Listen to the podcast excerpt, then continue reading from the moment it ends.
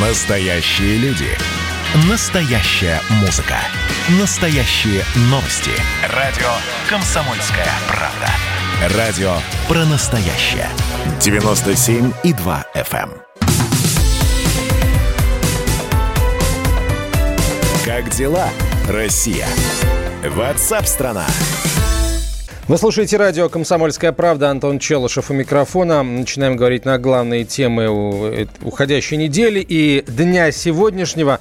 Начнем, э, естественно, с, с цифр, связанных с коронавирусом. И не только с цифр, но и с фактов. С завтрашнего дня правительство Москвы возобновляет работу системы социального обслуживания и поддержки граждан которые должны оставаться дома. Об этом в своем блоге написал мэр Москвы Сергей Собянин. Власти столицы с 27 числа, то есть с воскресенья завтрашнего дня, возобновляют работу системы социального обслуживания и поддержки жителей, которые вынуждены оставаться дома на фоне ситуации э, с COVID-19.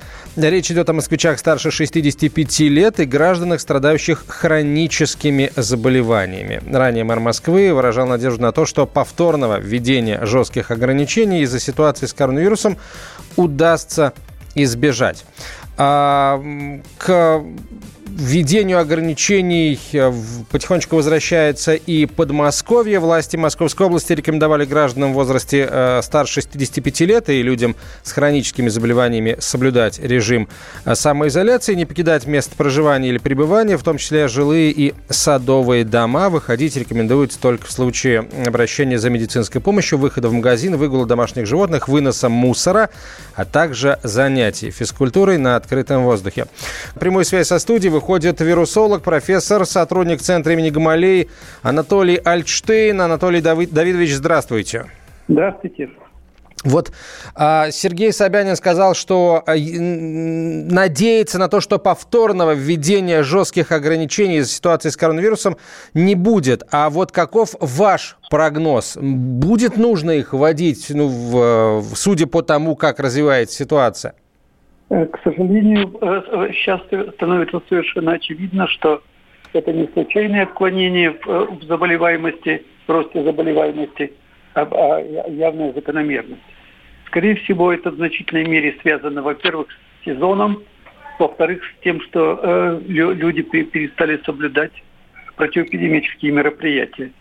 Я, я думаю, что решение о том, что пожилые люди и люди с хроническими заболеваниями должны быть на самоизоляции, но в, достаточно таких э, свободных условиях, когда они могут выходить на прогулку, могут идти в, э, в, в магазин или э, гулять с животными.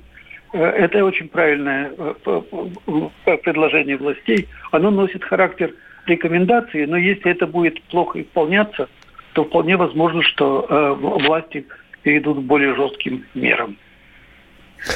Анатолий Давидович, вот э, нам неоднократно говорили, что э, коронавирус перестанет быть нам опасен, когда будет создан так называемые популяционные иммунитеты. Давались разные оценки того, какой процент населения должен быть, должен обладать антителами, должен переболеть, условно говоря, COVID-19 к этому времени. Там кто-то говорил 65% населения, кто-то говорил 80% населения. Вот э, вы по-прежнему, вот лично вы придерживаетесь этой позиции, и если да, то когда, по, э, с вашей точки зрения, это произойдет, учитывая имеющуюся сейчас динамику э, прироста новых случаев? Ну, вы знаете, э, в общем, э, процент людей, которые столкнулись с этой инфекцией, он не такой уж большой. Такой, причем не совсем понятно, как вот такая слабая э, бессимптомная инфекция, насколько она оставляет э, иммунитет у людей. Я думаю, что оставляет в какой-то мере, но, может быть и незначительный. Поэтому ситуация в этом плане остается неопределенной. Я, я больше надеялся на то, что будет происходить изменение вируса и постепенная его атенуация, ослабление, но пока это не, не имеет такого четкого Э, значение. Ясно, что в мире распространены разные варианты вируса, и мы видим по летальности, что некоторые районы мира отличаются очень низкой летальностью, а в некоторых, наоборот, летальность довольно высокая. Э, надежда на то, что э, постепенно распространятся варианты вируса, которые будут обладать пониженной летальностью. И в этих условиях мы сможем уже с этим вирусом существовать. Кроме того, надежды, конечно, на, на вакцину, которая в следующем году придет и, и э, будет, наверное, доступна значительной части населения земного шара.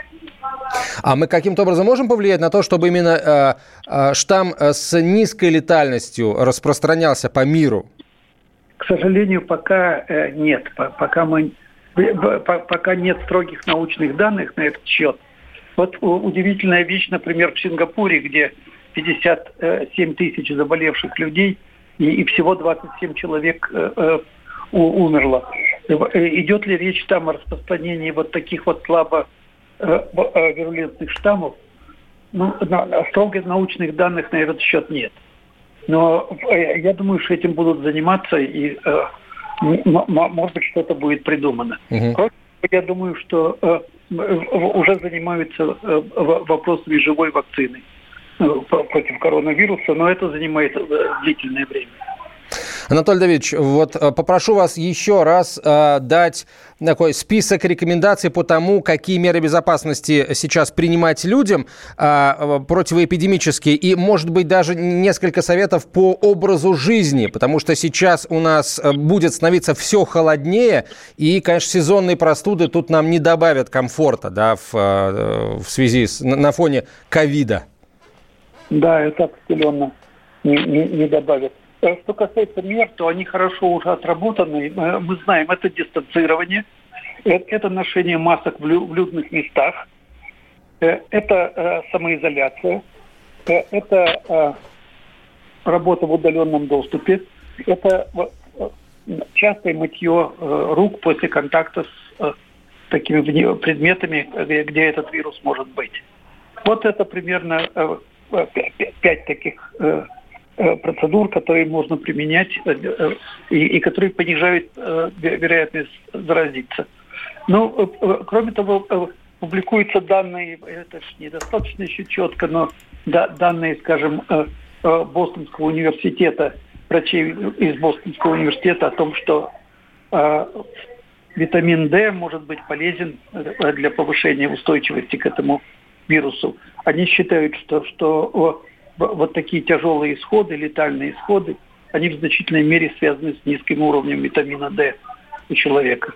Поэтому витамин D, возможно, будет полезен.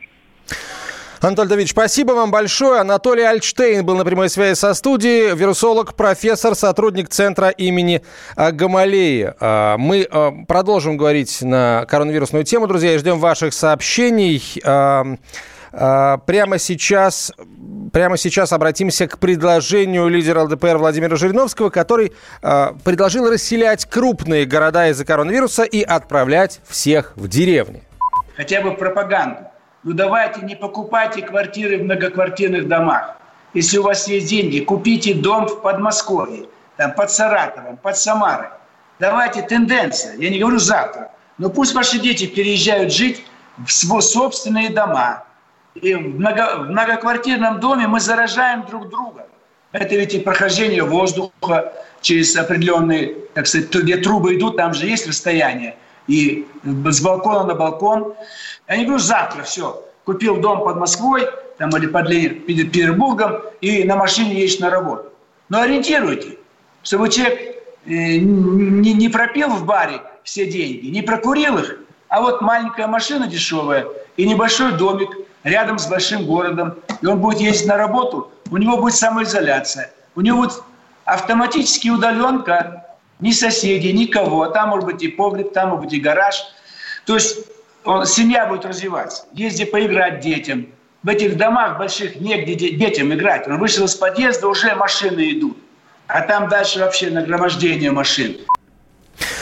Мы продолжаем говорить на эту тему. Это был Владимир Жириновский. Э, разные сообщения приходят. Вот, например, есть и такое. Ирина пишет, как не стыдно, заканчивайте уже этот дурной спектакль «Барановирус», хватит в своих целях издеваться над народом. Ну, Ирина, если вы считаете, что это барановирус, ну, пожалуйста, да, не соблюдайте никаких мер безопасности.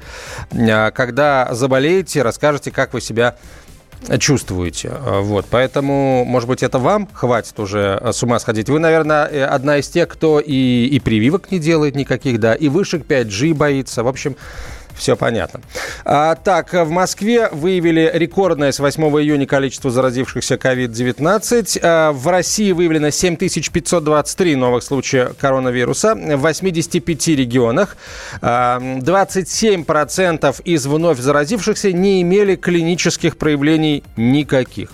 А, зафиксировано 169 летальных исходов. А, выздоровели за сутки в России 6004 человека.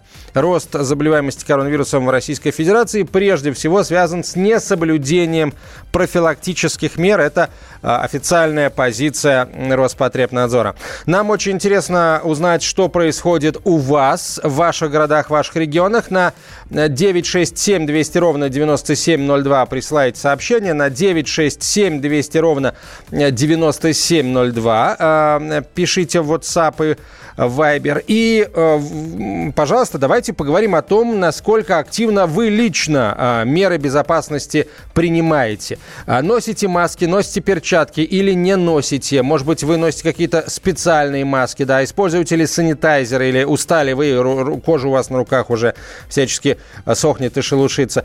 Пишите обо всем, что касается нынешней ситуации и вашего к ней отношения. Как дела, Россия? Ватсап-страна! Продолжаем э, разговор на главные темы этой субботы и уходящей недели. Э, по-прежнему коронавирус у нас э, в фокусе внимания. Об экономике поговорим. На сайте «Комсомольской правды» появился материал Евгения Белякова. Карантин 2. Закроют ли российскую экономику из-за роста коронавируса? Бизнес верит в лучшее, но боится худшего. Ждать от политиков откровенных заявлений не стоит, говорится в материале. Так было весной, когда возможность карантина отрицали до последнего. Так будет и сейчас, сравнивает Женя. Тем не менее, большинство опрошенных комсомолок-экспертов считают, что второй раз запрещать бизнесу работать не будут. Во-первых, потому что полный карантин убивает экономику быстрее коронавируса. Во-вторых, потому что пандемия на этот раз не станет неожиданностью. А, и еще одна оценка, а, еще одна стат-выкладка. Экономисты Высшей школы экономики оценили, как сократился российский средний класс, к которому до пандемии можно было отнести 24% работающего населения. Так вот, оказалось, что потеря работы и падение доходов перевели 6%, точнее 6,1% работающего населения России в категорию бедных. То есть бедных стало, к сожалению, меньше, среднего класса э, стало меньше, чем 24% работающего населения. На прямую связь со студией выходит экономист, проректор финансового университета при правительстве России Александр Сафонов. Александр Львович, здравствуйте. Добрый день. А какая, с вашей точки зрения, а, тактика а, действий властей по отношению к бизнесу и к экономике в целом выглядит сейчас наиболее правильной, учитывая все-таки, что статистика заболеваемости растет и какие-то ограничения возвращаются? Ну, вы знаете, вот, э, по, по крайней мере, из первых, скажем так, сообщений видно, что в этот раз подходят к этому э, намного осторожнее. Но это проявляется хотя бы в том, что если раньше карантин был введен практически сразу для всех, сегодня, э, скажем так, предлагается перевести часть работников на удаленную форму занятости. Ну, собственно говоря, так сказать, то, что показала предыдущая история, это вполне, так сказать, допустимая ситуация, которая не влияет а, в целом на количество продаваемых товаров и оказываемых услуг, ну, теми компаниями, которые пользуются вот этой опцией. Это в определенной степени, конечно, снижает а, количество так, называемых социальных контактов да, и снижает вероятность мгновенного там, заболевания большого количества людей. Но это все проистекает из того, что слишком существенным падением для экономики стал результат карантина. И это касается не только нашей страны, это касается всех стран. Поэтому очень осторожно к этому сейчас относятся. Вот обратите внимание, что по сути, так сказать, только одна такая страна решилась на жесткий карантин, причем двухнедельный, это Израиль. Ну, а вот все остальные страны, которые э, сталкиваются с увеличением числа заболеваемости, э, ну, связанные, конечно, в том числе и с сезоном осенним, э, тем не менее не спешат повторять э, тот опыт, который э, был э, весной, э, потому что э, по второго шока э, экономика любой страны может и не выдержать, это просто погрузит э, нас в длительную такую рецессию, что чревато э, слишком высокими платами за это. Да, это и падение реальных доходов населения, это сверхвысокая безработица. Ну и плюс ко всему прочему, если первый, так сказать, этап карантина, он мог еще опираться на какие-то жирки, запасы, которые были у компании или у населения. Вот второй раз, так сказать, такого уже не получится. То есть, получается, если не будет жесткого карантина, то а, успех любого предприятия, вообще его, его выживаемость будет зависеть от того, насколько руководство и, получается, все люди, которые, в принципе, там работают, будут готовы соблюдать эти требования, да, учитывая то, что у нас многие считают их излишними, до сих пор, к сожалению, остались еще такие люди. А, то есть, выживет бизнес или нет, будет зависеть от него самого. Ну, вы знаете, это всегда так. А, выживание бизнеса зависит именно все от него самого. И здесь очень важно понимать, что э, если, так сказать, ты не занимаешься профилактикой, а, в том числе э, к заболеванию коронавирусом, ну, к тебе это возвращается просто более жесткими э, требованиями со стороны государства.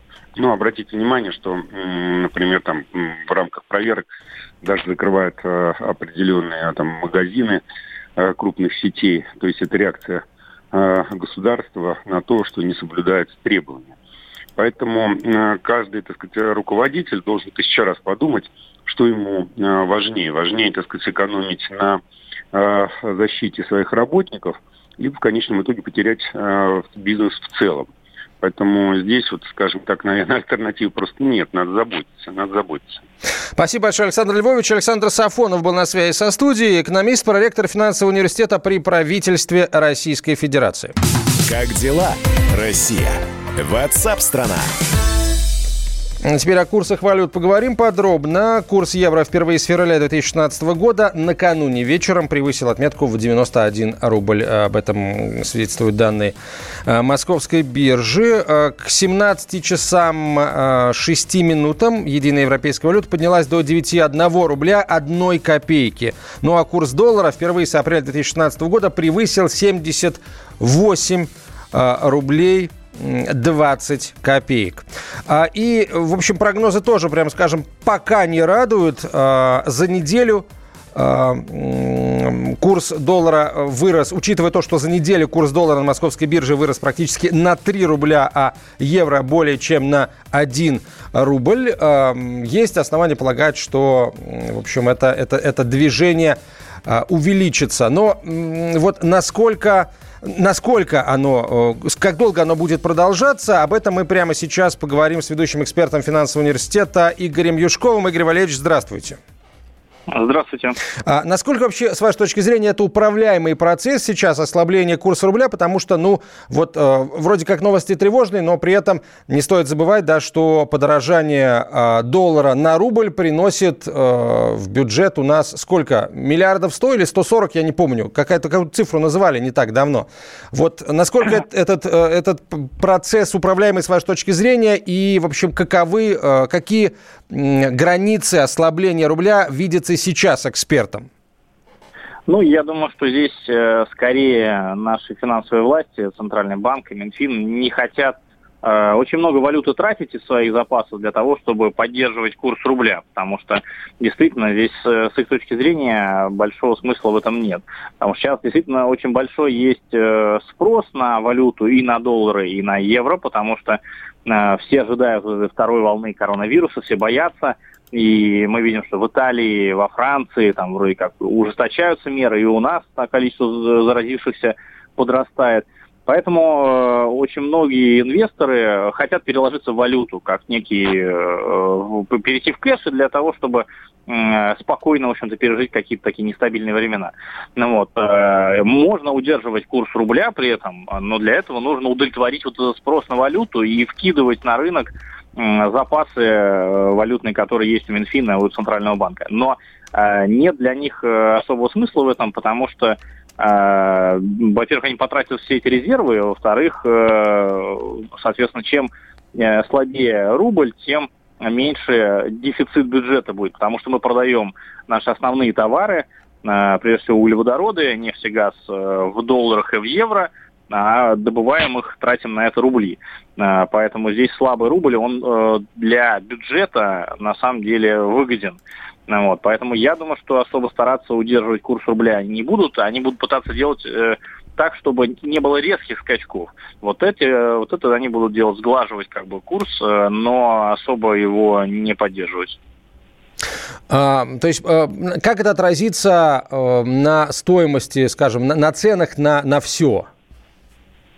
Ну, вот здесь как раз, да, обратная сторона медали, которая заключается в том, что чем э, дешевле рубль по отношению к э, мировым валютам, валютам, все, что импортное, оно будет стоить дорого. Э, для питания, наверное, продуктов питания, вот какие-то продукты первой необходимости, это не столь существенно, но если что-то мы закупаем там из-за рубежа, вплоть до одежды, ну, вот если мы говорим о простых людях, а, тогда действительно это подорожает. Ну и все импортные продукты, если вы что-то покупаете, там, не знаю, вино французское, то оно тоже подорожает.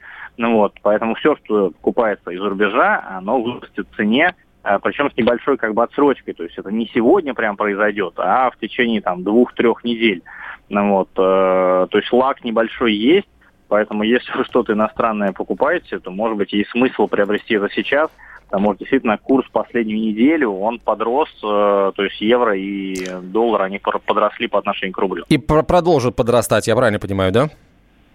Но вот здесь никто не знает, если будет и дальше в разных странах вводиться ужесточение карантина, если будет подтверждение о том, что вторая волна коронавируса идет, вот тогда действительно и углеводороды подешевеют, и, соответственно, больше желающих приобрести саму валюту будет. Поэтому действительно мы увидим тогда и новые рекорды а, по курсу рублю по отношению и к доллару, и к евро. Спасибо, Игорь Валерьевич. Вот. Игорь Юшков был на связи со студией, ведущий эксперт финансового университета. А, мы ждем ваших сообщений. Вот что уже написали вы, уважаемые слушатели. А, так... Живем настоящим. Что будет, то и будет, пишет Александр из Перми. Если будет снова то, что было весной, что ж делать? А, просто все лето говорили про спасительную вакцину. И где сейчас эти разговоры? Александр, не переживайте. А, а, вакцину продолжают испытывать. И сразу после 14.00 по московскому времени мы поговорим с корреспондентом, журналистом «Комсомольской правды» Андреем Абрамовым, который как раз и стал одним из испытуемых уже через полчаса. Как дела, Россия? Ватсап-страна! страна